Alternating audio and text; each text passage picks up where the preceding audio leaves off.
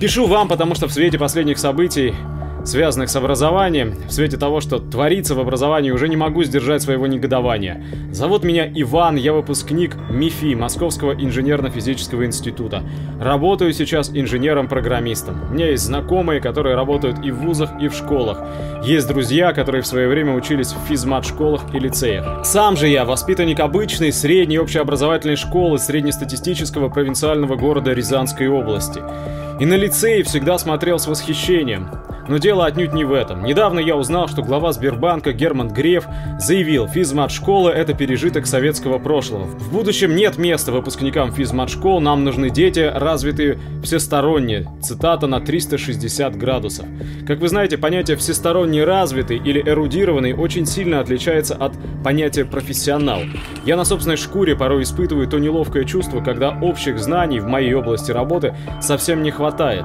Не хватает порой глубинного понимания проблемы, ее сути.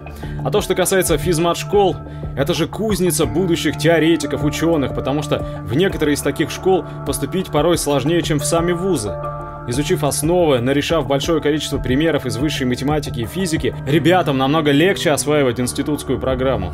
Да, конечно, всегда найдется гений из глубинки, который без узконаправленной подготовки быстро соображает в ВУЗе, но это очень редкое явление. А будущие профессионалы, математики, физики, теоретики, ученые, исследователи, люди, которые действительно совершают прорывы в науке и технике, ведь такие люди появляются именно там, в физмат-школах. Знаете, когда формировался мой 10 класс, мне и моим друзьям, одноклассникам хотелось, чтобы было разделение на физмат-класс и гуманитарный класс, как это делалось раньше. Но из-за того, что учеников набралось не так много, около 20, Горано поручило создать только один класс. И выходом из этой ситуации стало введение учителями дополнительных внеклассных занятий, чтобы хоть как-то углубиться в предметы для поступления в ВУЗ. Вдобавок к этому многие из нас занимались репетиторами, на которых наши родители тратили приличные суммы. Мы старались впитывать в себя знания настолько, насколько хватало не только наших сил, но и знаний наших педагогов. Знаете, мне очень жалко наших порой недалеких руководителей, которые не понимают масштабов той катастрофы, что может произойти.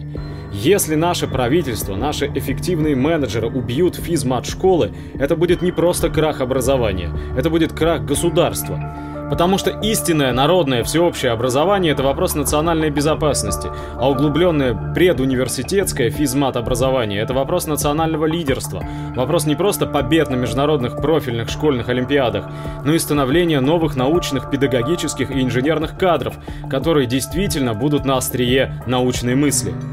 Это будущие Сахаровы, Курчатовы, Королевы, Капицы, Келдыши, которых, к сожалению, в нынешнем руководстве институтов, отраслей промышленности и в целом руководстве страны очень и очень не хватает, в которых наша Родина нуждается очень давно.